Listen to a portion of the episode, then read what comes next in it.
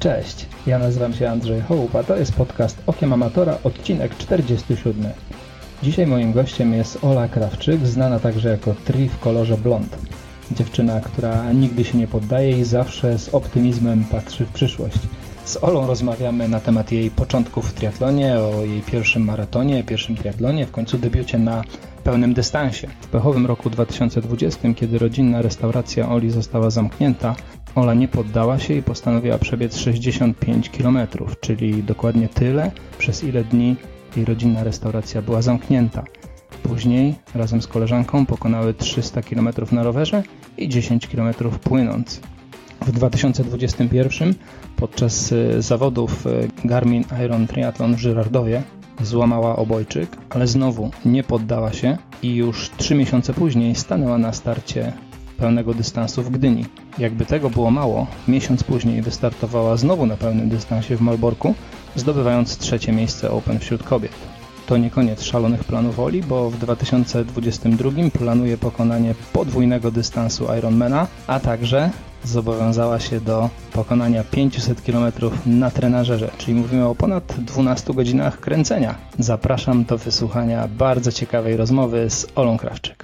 Cześć, witam Was w kolejnym odcinku podcastu Okiem Amatora. Moim dzisiejszym gościem jest Ola Krawczyk. Cześć Ola. Cześć, cześć, witam wszystkich. Ola, ty chyba masz sporo na głowie ostatnio, bo tak ciężko się z tobą umówić było. Powiedz mi, jesteś zajętą osobą? Tak. Wiesz co, w ostatnim czasie rzeczywiście bardzo ciężko było nam jakoś zgrać nasze kalendarze. Dopiero co wróciłam z 2-tygodniowego urlopu, który był dosyć nieplanowanym urlopem. No teraz rzeczywiście, jak to bywa po takim dłuższym urlopie 2-tygodniowym, trudno było mi się odnaleźć w pracy. No ale teraz na szczęście już troszeczkę wyszłam na prostą, więc jest, w końcu mamy czas na to, żeby się porozmawiać. A ten urlop to w ramach roztrenowania, czy udało się coś potrenować? Troszeczkę w ramach roztrenowania, chociaż już wróciłam do regularnych treningów, ponieważ tak jak już wspominałam, że urlop wyszedł zupełnie spontanicznie, więc wcześniej go nie planowałam, więc trener musiał wkomponować takie mini połowiczne roztrenowanie w trakcie już treningów regularnych. Akurat na miejscu, gdzie byłam, nie wzięłam ze sobą roweru, więc jedynie co mogłam, to trenować bieganie. Też próbowałam trochę pływać, bo akurat byłam w takim miejscu, w którym był basen, chociaż woda w basenie miała tylko 15 stopni, więc bardziej uznałam to jako przygotowanie po prostu do morsowania niż po prostu trenowanie pływania na basenie.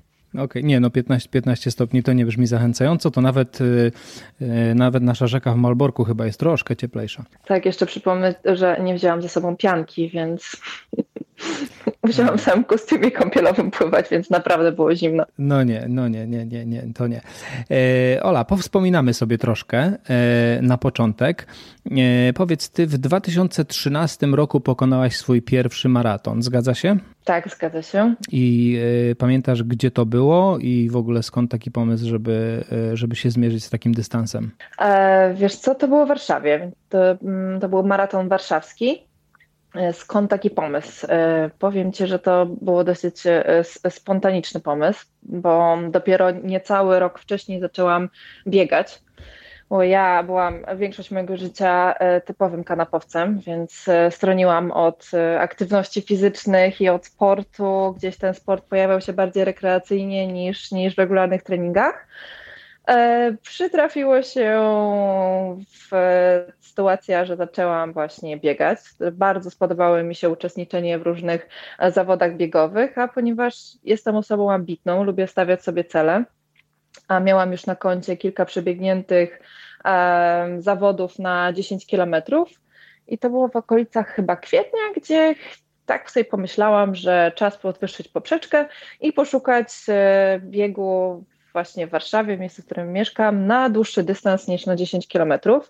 Wtedy, to był 2013 rok, tych biegów nie było tyle, ile teraz jest organizowanych, więc też periodyzacja ogólnych biegów w Warszawie była taka, że w marcu odbywał się półmaraton warszawski, a we wrześniu maraton warszawski, w międzyczasie nie było żadnych innych, ponieważ już było po półmaratonie warszawskim.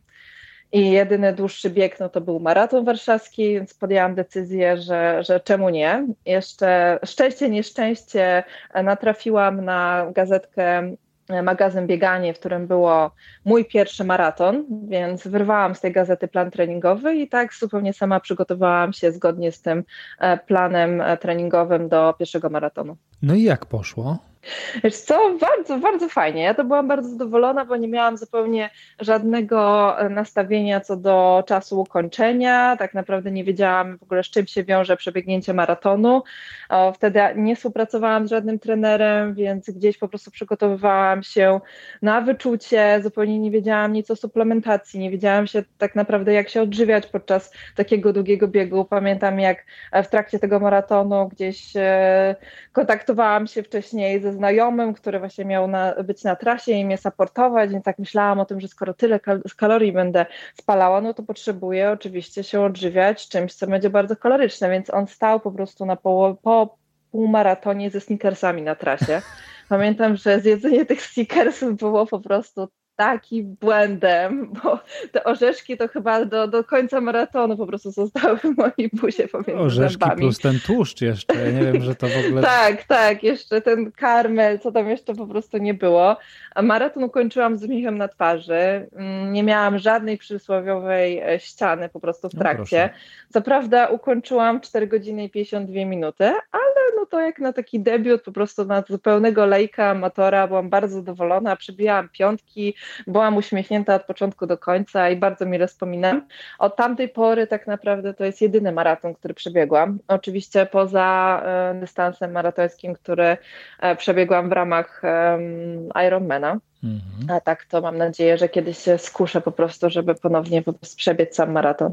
Mhm.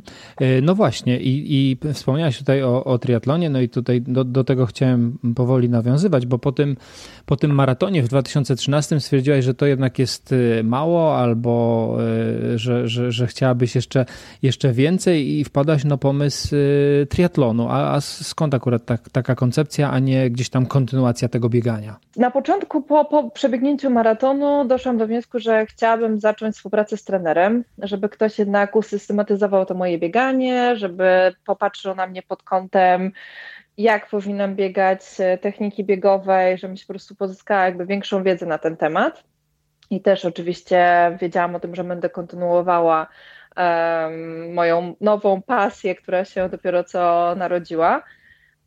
Oczywiście jak to taki może typowy, nie wiem czy typowy amator, akurat mi się tak przytrafiło na tej fali tego maratonu, już po 2 dniach doszłam do wniosku, że skoro przebiegłam w niedzielę maraton, no to co za problem, po 2 dniach przebiegł 10 kilometrów i kolejne kilometry i takim sposobem, zanim w ogóle trener zaczął ze mną współpracę, no to ja oczywiście już po pierwszym tygodniu wspólnego naszego trenowania złapałam kontuzję, przeciążyłam pasmo biodrowo-piszczelowe, oczywiście, no. Tak, no bo jak się by inaczej mogło to by wyglądać. No a ponieważ mój pierwszy trener był triatlonistą i zaczął mi opowiadać o triatlonie i zasugerował, że skoro po prostu mamy teraz przestój w bieganiu, no to może dobrze było, żebyśmy poszli sobie na basen i wspólnie popływali.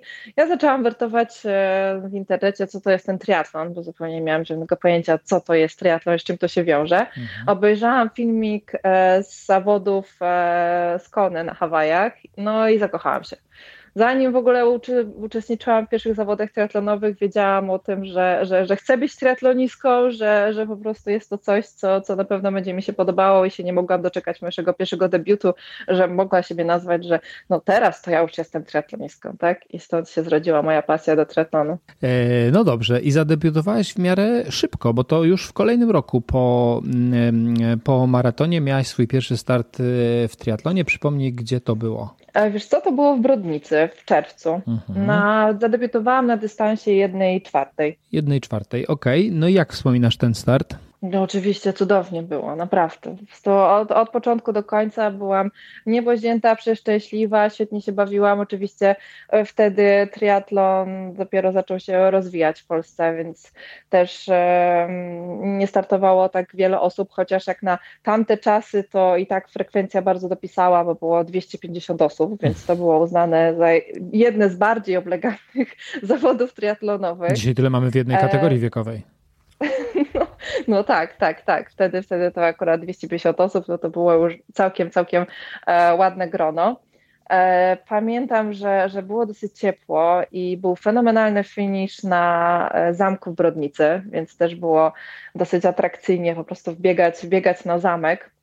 Pamiętam, że bardzo zaskoczyłam mojego trenera, bo tak jak wcześniej i trenowałam, i pływanie, i bieganie, i jazdę na rowerze, no to zakładaliśmy, chociaż wiadomo, że jak to co do debiutu nie powinno się zakładać żadnych czasów, no ale gdzieś tam jak spytałam się jego, jak on uważa, że w jakim czasie po prostu pokonam ten dystans, no to mówił, że no, że tak 3 godziny 30 minut czy 20 minut to on obstawia, że to będzie taki czas realny dla mnie i osiągalny.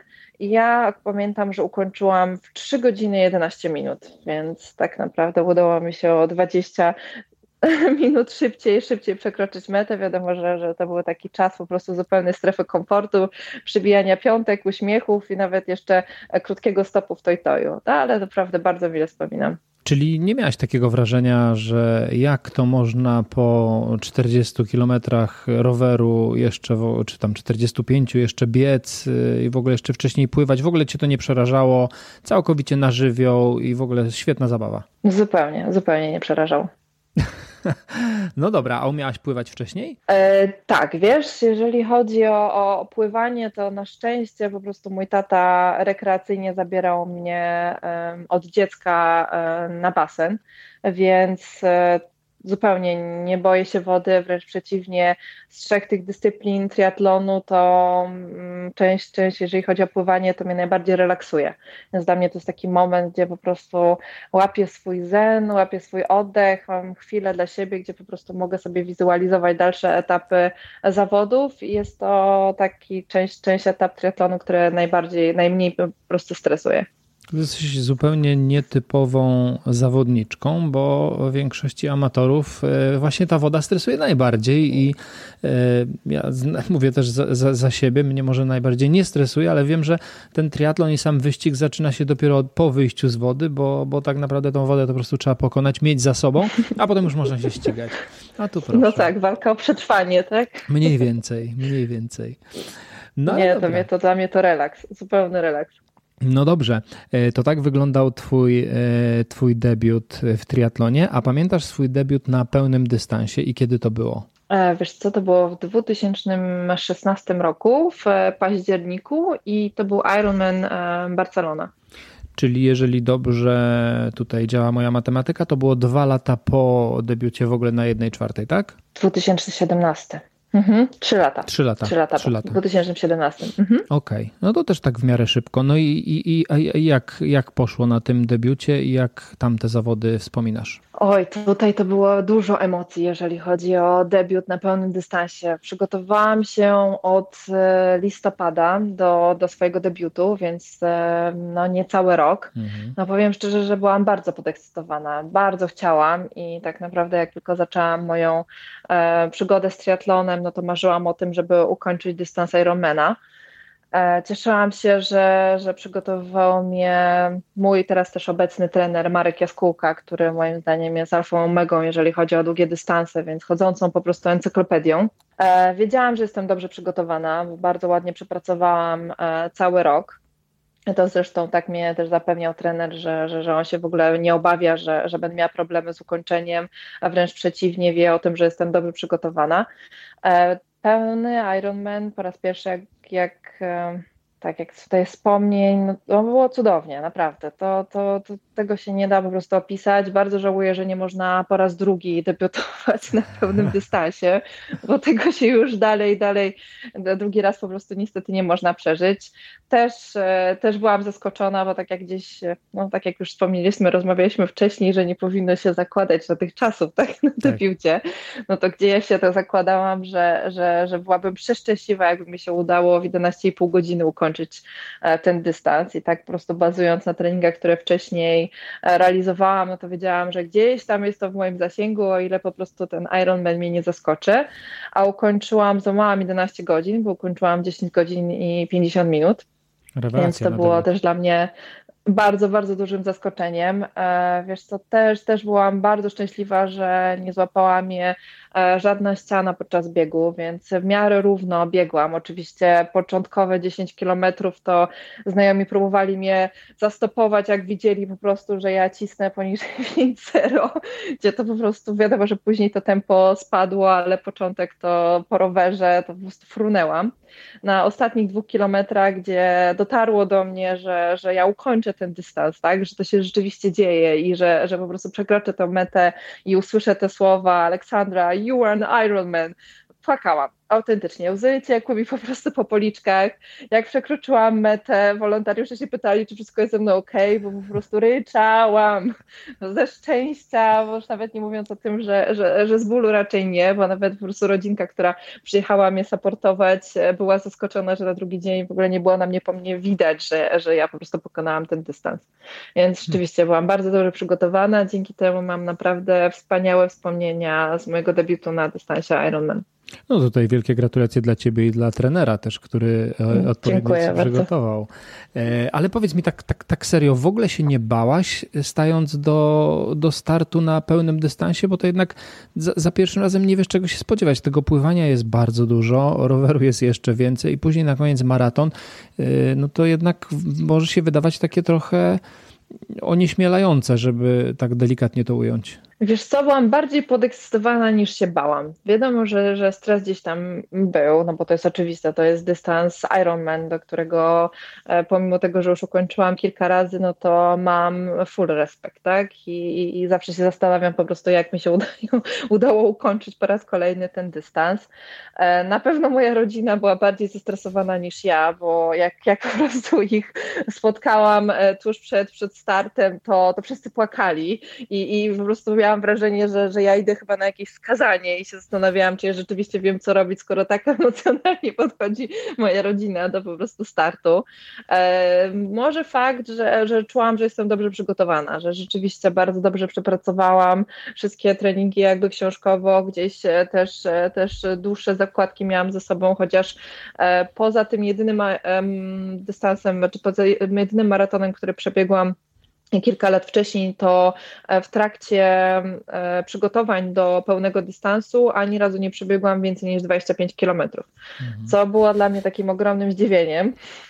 Pamiętam, jak na mniej więcej chyba miesiąc czy 3 tygodnie przed startem, jak dostałam kolejny plan na kolejny tydzień od trenera, w którym po raz kolejny nie widniały te treningi po 30 parę kilometrów, biegowe po 30 parę kilometrów, no to zadzwoniłam do trenera i mówię, Marek, słuchaj, ale kiedy ja w końcu jakby no zacznę się przygotowywać pod kątem no, biegowym, tak, do tego Ironmana. On mówi, ale jak to? Ja mówię, no bo już tak ten start jest lada moment, tak, a ja ani razu jeszcze nie przebiegłam więcej niż 25 kilometrów. Ja że byłam zaskoczona, jak on skomentował, że ale po co ty chcesz biec więcej niż 25 kilometrów? Ja mówię, no ale przecież mam 42 do przebiegnięcia. A on mówi, no ale przecież przebiegłaś 25, to 42 i też tak zrobisz. Ja mówię, no okej. No i rzeczywiście miał rację, tak, że bez ściany jej się udało i wcale nie trzeba było więcej biegać. Dobrze, zahaczyłaś temat trenera i bardzo fajnie, bo chciałem o tym porozmawiać. Właśnie trenujesz, już powiedziałaś, u Marka Jaskółki. Marek na co dzień mieszka w Niemczech, więc zakładam, że jest to współpraca zdalna. Tak, zgadza się. I jak to wygląda taka praca zdalnie z trenerem? Opierać się tylko i wyłącznie na Training Peaksie? W ogóle się nie opieramy na Training Peaksie. Okay. Marek jest oldschoolowy, więc opieramy się na po prostu pliku, który mi wysyła z treningami, więc jakby bazujemy zupełnie na tym. Co do zasady się zwaniamy na taką dłuższą rozmowę, gdzie pyta się mnie Marek właśnie, jak poszły treningi, gdzie analizujemy wszystko, plusy i minusy i też omawiamy po prostu, co nas czeka w przyszłym tygodniu. Mam też kontakt z nim codzienny, jeżeli by się okazało, że jest ku temu taka potrzeba, więc za każdym razem jak cokolwiek się u mnie dzieje, czy też nie idą mi jakieś treningi, czy też ze względu na po prostu pracę nie mogę czegoś zrealizować, albo jest potrzeba modyfikacji planu tak ad hoc, no to mamy po prostu ciągły kontakt. Też jakby co do zasady co pół roku się widywaliśmy na testy wydolnościowe. Mhm. A więc albo ja przylatowałam odwiedzić Marka, albo Marek przylatuje do Warszawy. No niestety przez ostatni okres ten covidowy, no nie mieliśmy okazji się spotkać, no ale z tego co wiem, to już planuję po prostu przyjazd do Warszawy, więc się zobaczymy po dłuższej przerwie. A skoro planuję przyjazd do Warszawy, to znaczy, że będą testy wydolnościowe? Nawet, wiesz co, będą, oczywiście, że tak. Chociaż już dzisiaj mam pierwszy test za sobą, taki po okresie roztrenowania, żeby tylko się sprawdzić, no ale na pewno jak przyjedzie, no to już zrobimy konkretne już po pierwszym takim mikrocyklu. Mhm. A powiedz mi, a jak wygląda temat pływania przy takiej zdalnej współpracy? Treningi mam, wiesz co, rozplanowane. Ja w międzyczasie przez 2 lata uczęszczałam na zajęcia do Sebastiana Karasia, więc pływałam jakby w treningach grupowych. Teraz w tym sezonie zdecydowałam, że będę trenowała po prostu sama, zgodnie z planem wysyłanym przez Marka. No i wiadomo, że tak jak się widywaliśmy co pół roku, no to też robiliśmy wspólnie trening na basenie i Marek po prostu sprawdzał, jak wygląda, na jakim etapie jest moja technika. Mm-hmm. No i zakładam, że to gdzieś tam wam się dobrze sprawdza, skoro trenujecie już razem 4 lata, teraz będzie 5 sezon, więc pewnie to działa. Tak. Mm-hmm. Tak, owszem.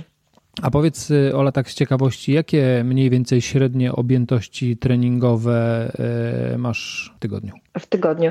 Wiesz co, teraz to mam taki spokojniejszy okres, bo dopiero tak naprawdę co po restrenowaniu, więc to jest w granicach 13 do 15 godzin. Później już zaraz. To jest ten spokojniejszy okres? Tak, to jest ten spokojniejszy okres. Więc później się rozkręcamy, tak? Więc na te momenty 13-15 godzin, no to jest taki dla mnie no zupełnie czas spokojniejszy. Czym bliżej po prostu przychodzi do sezonu, tam wiadomo, że objętościowo ilość treningów wzrasta, więc jest w granicach 17 do nawet 25 godzin tygodniowo. To jest bardzo dużo. No, ja już się przyzwyczaiłam. Nie, to jest bardzo dużo. A powiedz mi, a regeneracja stosujesz? Regenerację, no oczywiście, że czasami niektóre treningi są treningami regeneracyjnymi, no ale tak jak co do zasady, to wiem, że niektórzy trenerzy na przykład robią jeden dzień, który jest zupełnie nietreningowy. Przy współpracy z Markiem Jaskółką jakby takich dni mam naprawdę na bardzo niewiele, więc to jest po prostu to, można policzyć na palcach obu dłoni, tak, ile tych dni w roku po prostu mam, bo zazwyczaj po prostu każdego dnia coś trenuję, jak nie trenuję, no to i tak trenuję, więc mam po prostu bardziej takie treningi regeneracyjne, typu jak dla mnie po prostu pójść na przykład na godzinkę na basen i sobie lekko popływać, tak? Czy takie spacerowe po prostu towarzyskie MTB. Mhm. Nie, bo ja tak pytałem o tą regenerację, no bo mówisz o objętościach typu 15, 17, 20 godzin tygodniowo, a tu jednak coś trzeba robić, żeby unikać kontuzji, żeby to ciało się jednak nie posypało, dlatego myślałem, że powiesz kriokomora 2 razy w tygodniu, jestem u fizjoterapeuty raz na 2 tygodnie, nie, a tu nie słyszałem nic takiego. No, masz na myśli takie regeneracje? Oczywiście, nie wiesz, jeżeli chodzi o regenerację, oczywiście. Regularnie, wiesz co, mam fizjoterapeutę, do którego chodzę, do Marka Flisa, Flis terapia, więc tutaj oni mnie stawiają bardzo często na nogi, jeżeli jest ku temu po prostu potrzeba. Krioterapii, ojejku, nie cierpię zimna, więc to byłbym chyba, wszystko bym robiła co innego. Wiesz co, też wkomponowuję elementy jogi. Kiedyś praktykowałam jogę, więc staram się rozciągać, a tak to regeneruje się w pracy. Jak wiesz, już skończę treningi, to idę do pracy i tam się regeneruje. A to dobry sposób na regenerację faktycznie. No dobra, idziemy dalej w takim razie. Rok 2020, taki trochę mało udany i ogólnie i myślę też treningowo. Mamy COVID w pełnym wydaniu. W Polsce powiedz, jak to u ciebie wyglądało treningowo? Powiem Ci, że dla mnie treningi były z odskocznią od sytuacji covidowej, pandemicznej. Gdzieś tam mieliśmy nadzieję z trenerem, że wcześniej czy później jednak sezon ruszy, więc podtrzymywaliśmy formę. I pamiętam, jak chyba w okolicach lipca pierwsze zawody się zaczęły pojawiać i jakby wiem, że była taka możliwość, żeby uczestniczyć w pierwszych zawodach po tak długiej przerwie.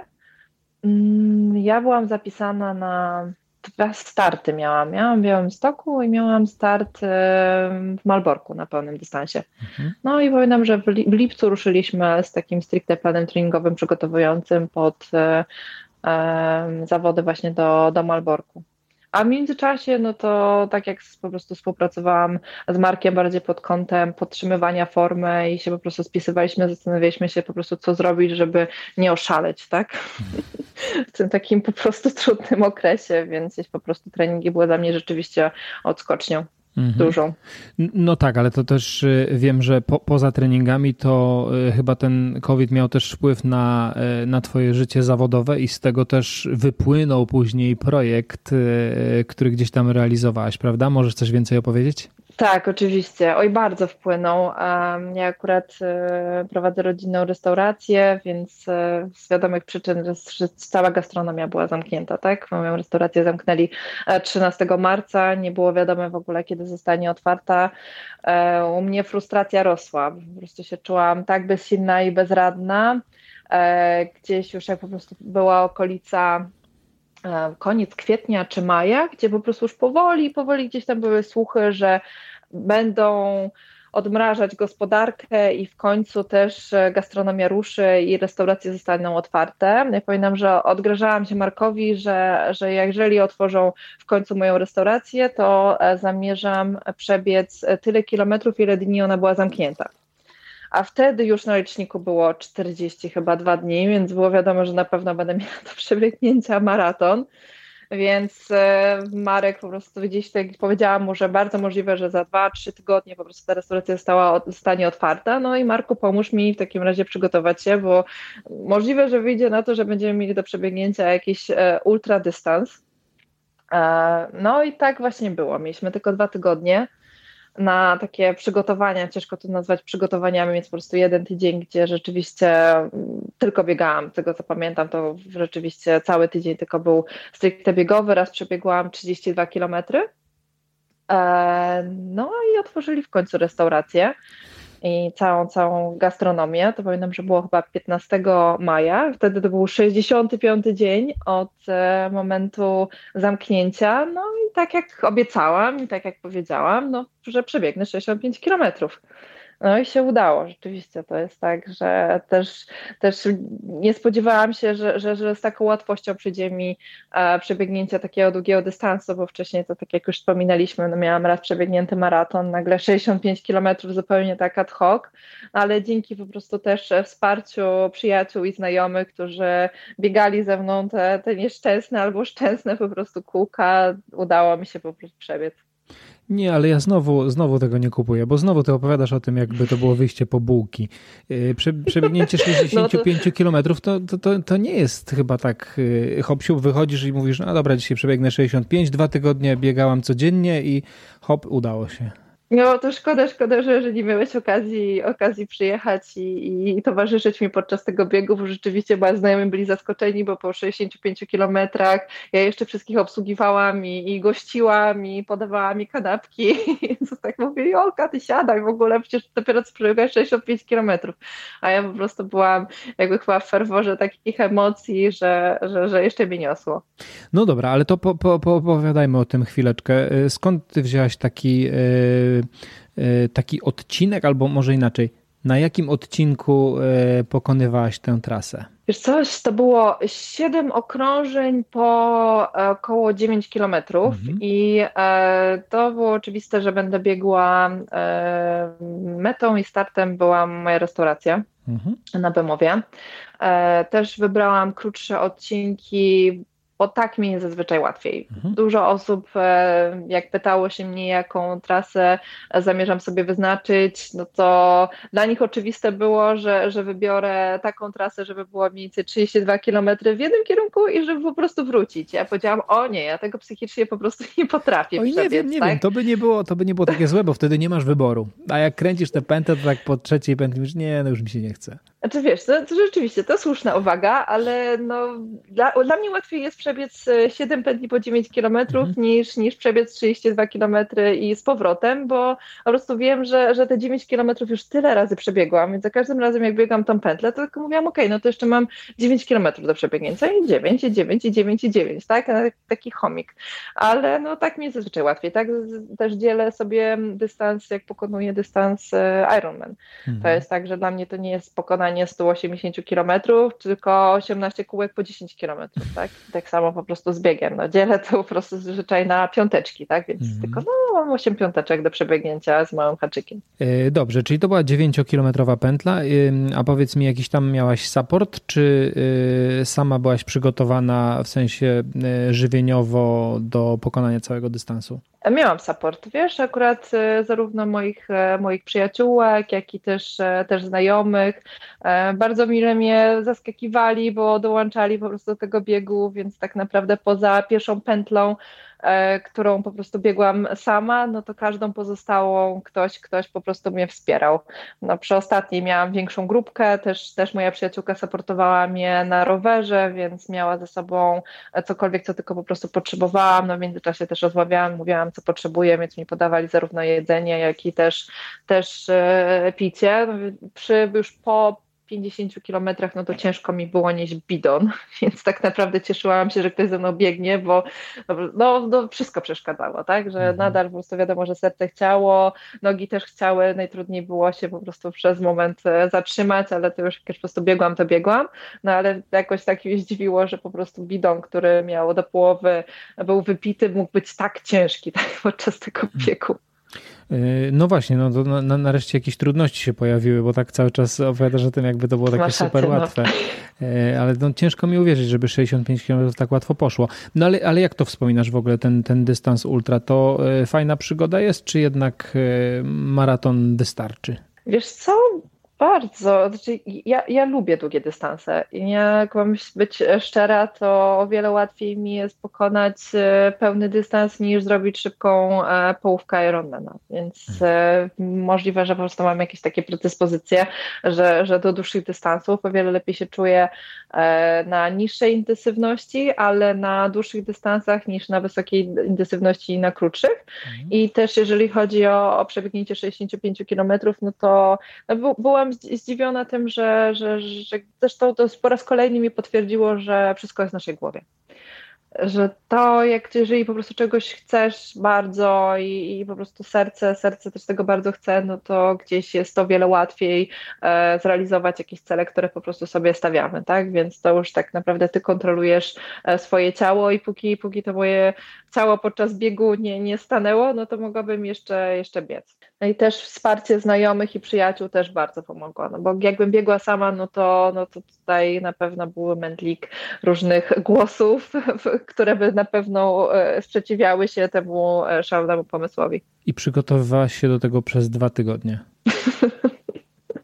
Tak. No to wiadomo, że przez cały czas byłam w treningu, tak? No, nie wiedzieliśmy co prawda No tak. Wiadomo, że to nie jest tak, że stałam z kanapy i przebiegam 65 km, tylko już no, kilka lat doświadczeń i treningowych jakby było za mną. Bardzo ciekawy projekt, więc rok 2000 ten nieszczęśliwy się skończył, zaczął się 2021, mieliśmy nadzieję, że COVID się skończy, tak się nie stało, ale już najgorsze za tobą, startujesz w maju na zawodach w Żyrardowie i co tam się stało?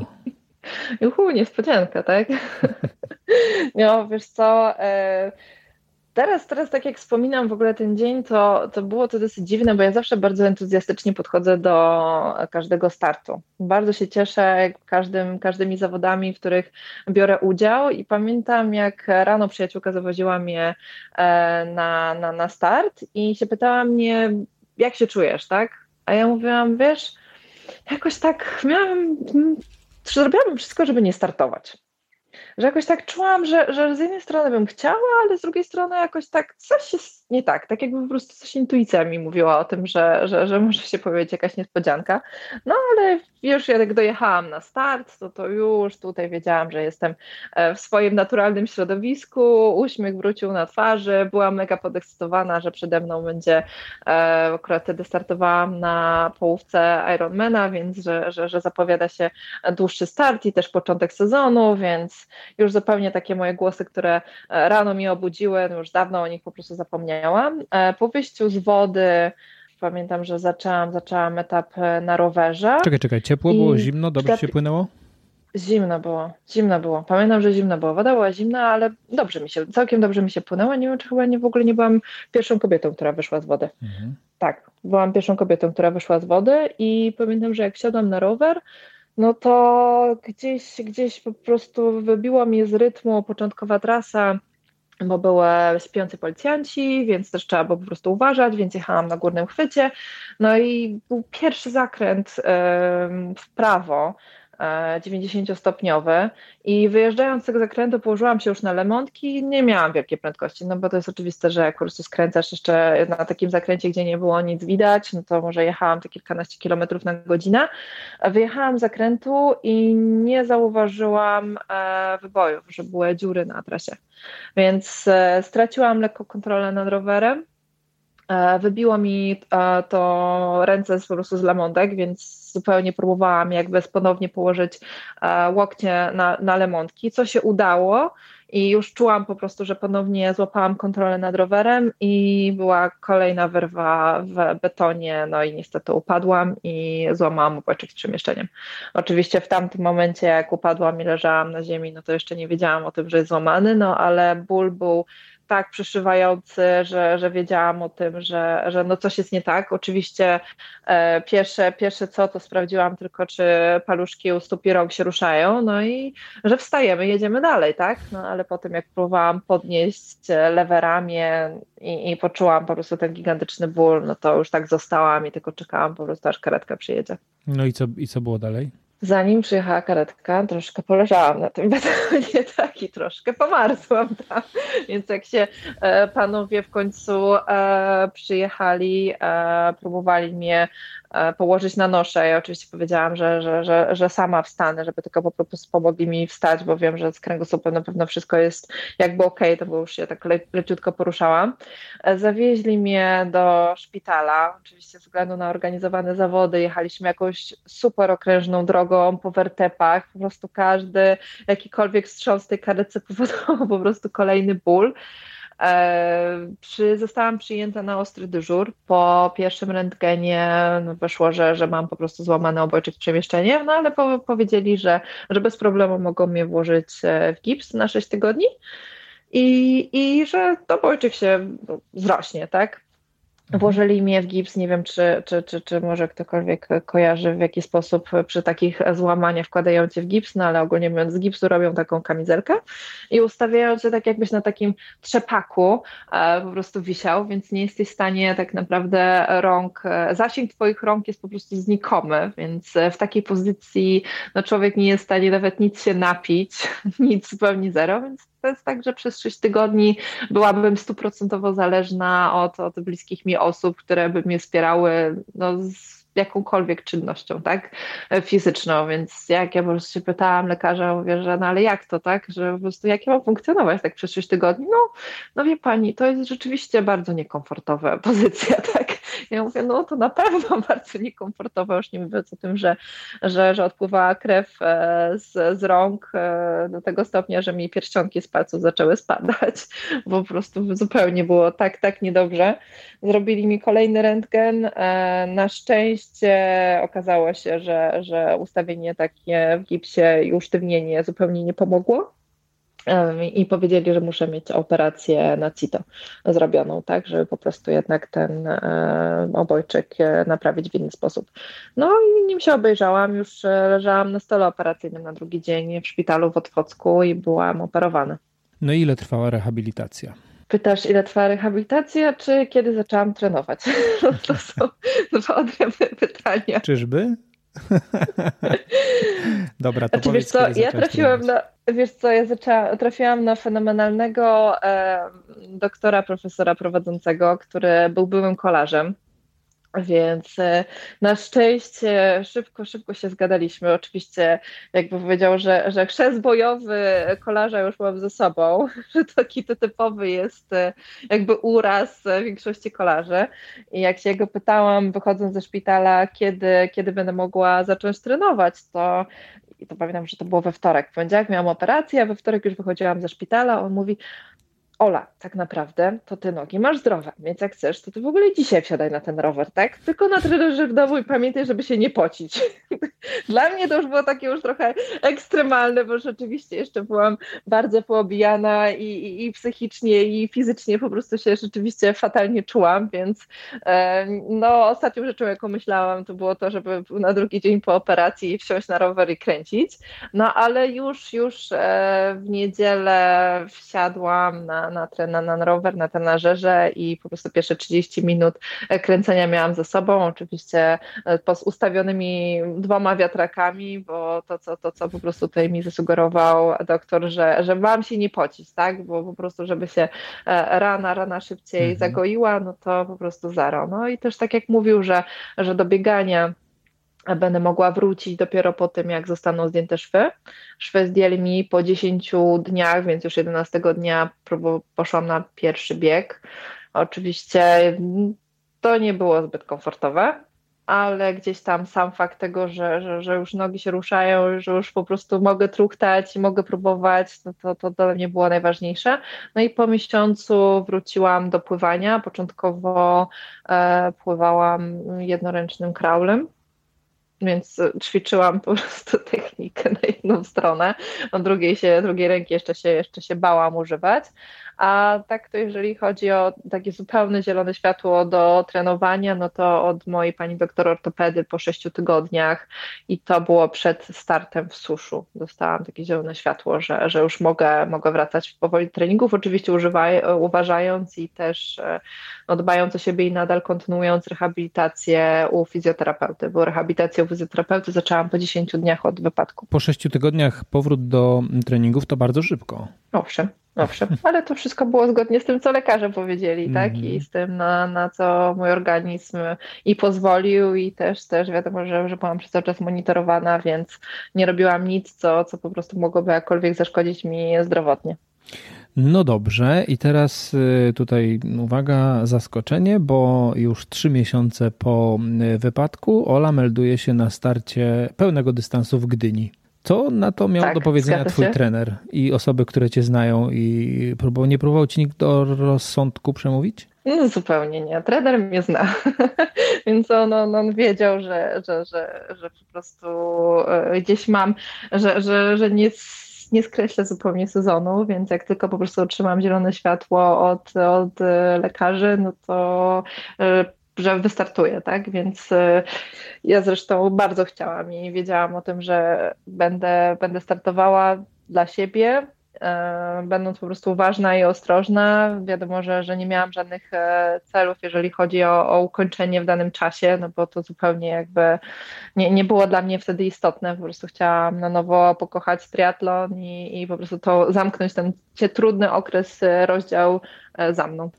No i wystartowałaś w tej Gdyni, i jak te zawody wyglądały dla ciebie? Wiesz co, to był bardzo trudny start. Dzień wcześniej wysiadła mi głowa. Ja po prostu byłam tak spanikowana przed jazdą na rowerze. Jeszcze wiadomo, że w tym roku warunki pogodowe w Gdyni były bardzo trudne, bo zapowiadało się, że przez cały etap na rowerze plus ewentualnie na biegu będzie padało, więc to dosyć trudne warunki jak na jazdę na rowerze, plus jeszcze na jazdę po takim wypadku, jakim ja po prostu miałam, gdzie jeszcze nie do końca się czułam komfortowo po prostu jeżdżąc, więc tak naprawdę po wcześniejsze treningi już powoli wracałam do 100% jazdy na treningach na Lemontkach, no ale gdzieś byłam bardzo płochliwa, jak cokolwiek po prostu czułam, że nie znam terenu, no to jednak podczas treningów po prostu bardzo często jeździłam na górnym chwycie. No i dzień przed zawodami byłam tak przerażona, że właściwie byłam gotowa nie wystartować. Pamiętam, że miałam bardzo trudną rozmowę z Markiem, z trenerem, gdzie on sam powiedział, że Ola, no ja rozumiem, że jeżeli ty nie wystartujesz, jeżeli po prostu ty czujesz takie obawy i takie lęki przed tym startem, no to jest to jak najbardziej zrozumiałe, ale dał mi super radę, bo powiedział, że wcześniej czy później i tak będziesz musiała się zmierzyć z tym lękiem. Więc skoro już jesteś na miejscu, skoro już zostawiłaś ten rower w strefie zmian, bo to już była późne godziny wieczorne, a start był rano następnego dnia, no to mówi, że przepłyń, tak? Po prostu stań na starcie, zobacz jak się czujesz, przepłyń jedną pętlę, jeżeli poczujesz, że będziesz chciała pokonać kolejną, no to przepłyń do końca cały odcinek pływacki. Jeżeli będziesz chciała w strefie zmian, dojdziesz do wniosku, że chcesz wsiąść na rower, to wsiąść na ten rower, tak? I przejść nawet 20 km albo 30, to i tak już będziesz wygrana, tak? I tak już będzie to, że się po prostu przełamiesz ten lęk, więc to już po prostu będzie po prostu sukces. No i takim sposobem gdzieś otrzymałam od niego naprawdę dużo wsparcia i duże słowa otuchy. Podjęłam decyzję, żeby wystartować, no i ukończyłam ten pełen dystans, chociaż nie powiem, że początkowy etap jazdy na rowerze, no to czułam się bardzo, bardzo ciężko i trudno, no bo i sama trasa, i też warunki, i to, że widziałam, że ta nawierzchnia jest mokra, więc to po prostu mnie podwójnie przerażało, więc się kurczowo trzymałam kierownicy, jechałam na górnym chwycie. Później jak był moment, kiedy nagle zza chmur pojawiło się słońce. To był taki dla mnie znak, że już teraz będzie dobrze, tak? Że na pewno po prostu już do mety na pewno już nie będzie padał deszcz i już po prostu będzie bezpiecznie na tej trasie, no ale no jeszcze takiego wolnego roweru nie miałam, tak? Że po prostu chyba tak jak, nie wiem, miałam średnią prędkość może na rowerze 26-27 na godzinę, więc to rzeczywiście bardzo ostrożnie po prostu jechałam cały dystans, tak? Starając się w strefie komfortu, dyskomfortu tak naprawdę jechać. No ale byłam przeszczęśliwa, że mi się udało ukończyć. Co prawda nie byłam gotowa psychicznie na to, żeby pokonać Ironmana w tak długim czasie, bo prawie przez 13 godzin, więc jeszcze mi się nigdy nie zdarzyło, żeby tak długi wysiłek po prostu mieć, no ale sam fakt tego, że pojawiłam się na starcie plus później ukończyłam, no to naprawdę byłam z siebie bardzo dumna. Dobra, to ja teraz tak troszeczkę podsumuję. W 2020 COVID, zamknięta restauracja, ciężka sytuacja, no to wtedy Ola rusza na 65-kilometrową przebieżkę w okolicy. Jeszcze w międzyczasie przepłynęłam 10 kilometrów w ciągu i przejechałam 300 kilometrów na rowerze. A to nie mówię, były takie moje 3 cele. To zaraz, no to czekaj, to opowiedz o tym, skąd te 10 kilometrów i 300 na rowerze, skąd to się wzięło? Na początku może zacznę od jazdy na rowerze. Gdzieś z moją przyjaciółką chciałyśmy zrobić sobie taki challenge, no bo skoro 65 km miałam przebiegnięte za sobą, więc jakby taki dystans ultra, no to pomyślałyśmy sobie, że w takim razie czas na jakieś ultra jazdę na rowerze. Więc plan był, żeby pokonać 300 km we dwie dookoła Warszawy. Tak naprawdę, no traska może nie do końca była dookoła Warszawy, no ale pojechałyśmy tę trasę do Płocka i z powrotem w kierunku Warszawy. Więc to był taki drugi challenge na ten rok covidowy, gdzie właśnie pokonałam 300 kilometrów jeszcze. Tak szybko nam się udało pokonać tą trasę, że byłyśmy obie po prostu w szoku, że we dwie zupełnie na takim lajcie, bez większych przygotowań, bo raz wcześniej przejechałyśmy 200 km, żeby się tylko po prostu sprawdzić, a miałyśmy średnią prędkość na rowerze powyżej 32 na godzinę na tych 300 kilometrach. We dwie babeczki, więc naprawdę super nam po prostu poszło. No a skoro już był i bieg, i był dłuższy rower, no to przyszedł czas na długie pływanie, tak? I to jeszcze pamiętam, że tydzień przed pierwszym startem w tym okresie covidowym w Białymstoku, no i gdzieś tak na zupełnym spontanie podjęłam decyzję, że nawet trenerowi o tym nie mówiłam, że będę płynęła 10 kilometrów, tak. Zrealizowałam swój plan treningowy. Nie, wiesz co, w Jeziorku Dziekanowskim. Nie, zupełnie, tak, w Jeziorku Dziekanowskim.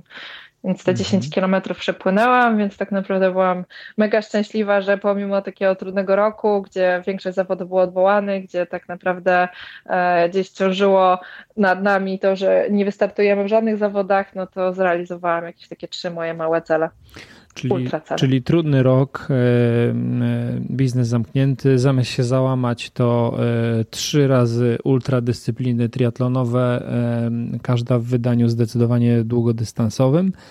W kolejnym roku start w Żyrardowie, złamany obojczyk i 3 miesiące później zamiast się załamać i rehabilitować jak normalny człowiek, to startujesz na pełnym dystansie w Gdyni i teraz uwaga, ja do czegoś zmierzam. Chwilkę później, a właściwie miesiąc później startujesz w Malborku, znowu na pełnym dystansie i co więcej zdobywasz 3. miejsce Open.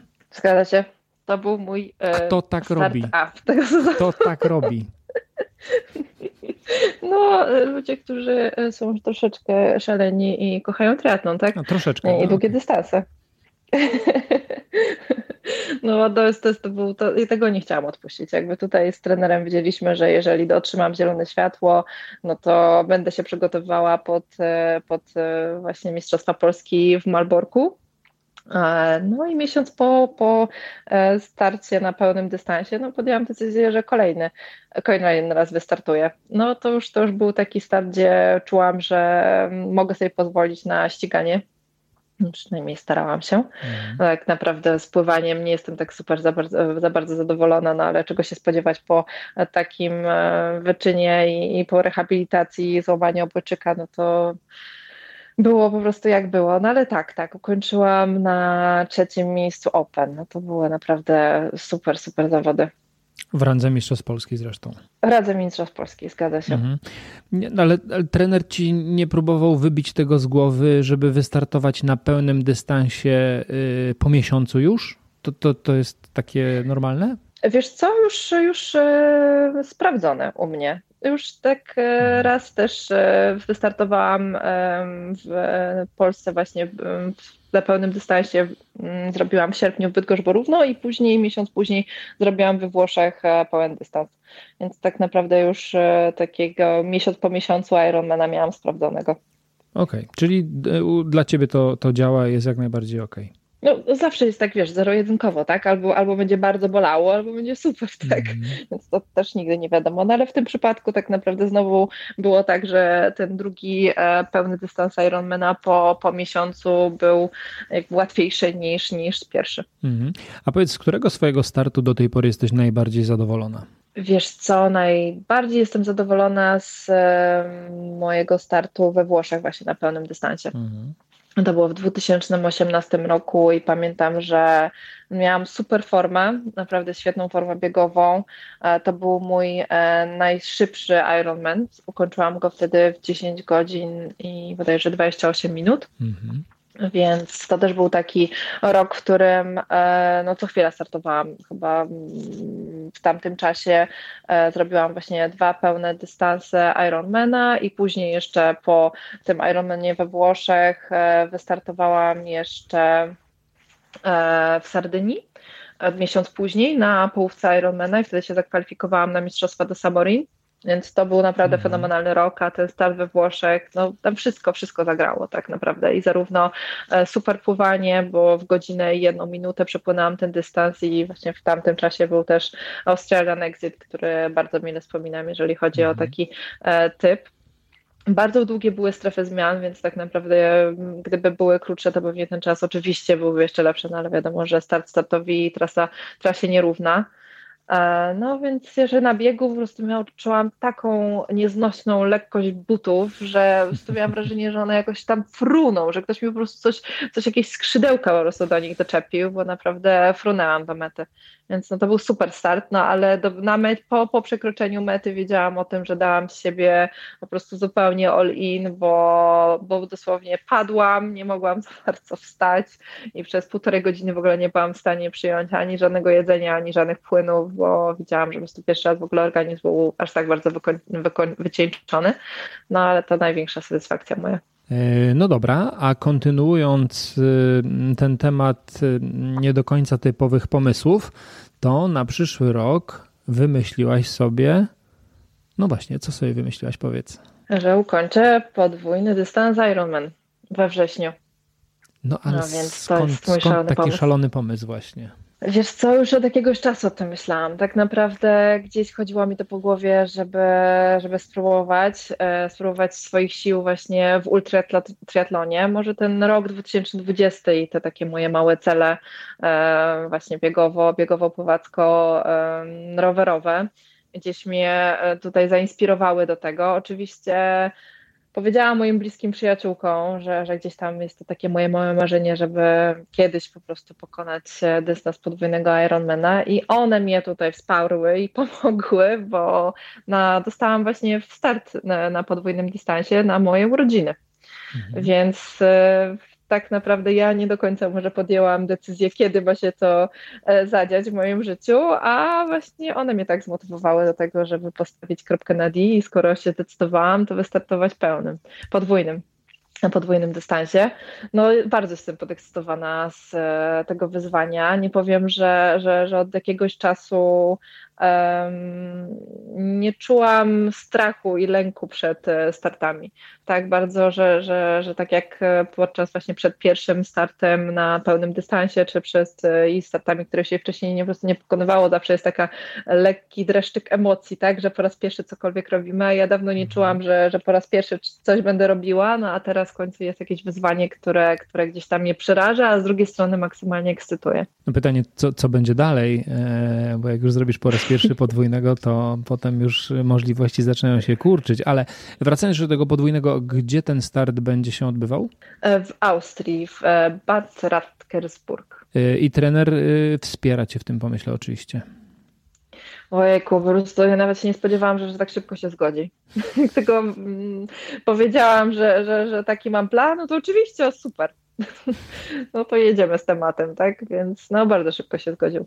Okay. I uznał, że on jak jest święcie przekonany, że jestem w stanie pokonać ten dystans. No dobra, mamy tutaj serię faktycznie takich dosyć nietypowych wyzwań i zwrotów akcji przez te ostatnie 2 lata. Będziemy powoli już tutaj się zbliżali do końca, ale jeszcze chciałem zapytać o 2 rzeczy tak naprawdę. Powiedz mi, co to jest Project Pink, bo wiem, że jest to jakaś taka inicjatywa, którą też prowadzisz. Wiesz co, to jest, z moją przyjaciółką tak naprawdę założyłyśmy brand.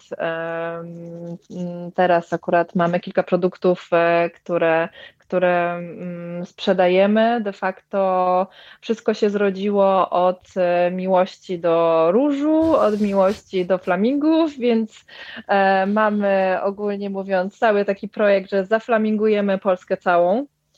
Staramy się oczywiście ze sobą nieść takie przesłanie, żeby widzieć świat przez różowe okulary, czyli bardzo pozytywnie podchodzić do wszystkiego, co się po prostu dzieje w naszym życiu, i stąd zawsze po prostu staramy się myśleć na różowo, pozytywnie, zawsze być na kolorowo, żeby jednak pokazywać to, że szklanka jest do połowy pełna, nie do połowy pusta. Więc to było taki bardziej spontaniczny ruch z naszej strony, który się rozpoczął na początku od obdarowywania najbliższych wszystkimi różnymi gadżetami z flamingami, bo i koszulki, oczywiście różowy flaming, albo koszulki różowe, żeby było pink i wszystko na różowo, no i później właśnie stworzyła się po prostu brand, nasza marka. Ale to jest tylko damskie gadżety, czy męskie różowe też? Zupełnie nie, uniseksowe, i dla mężczyzn, i dla kobiet.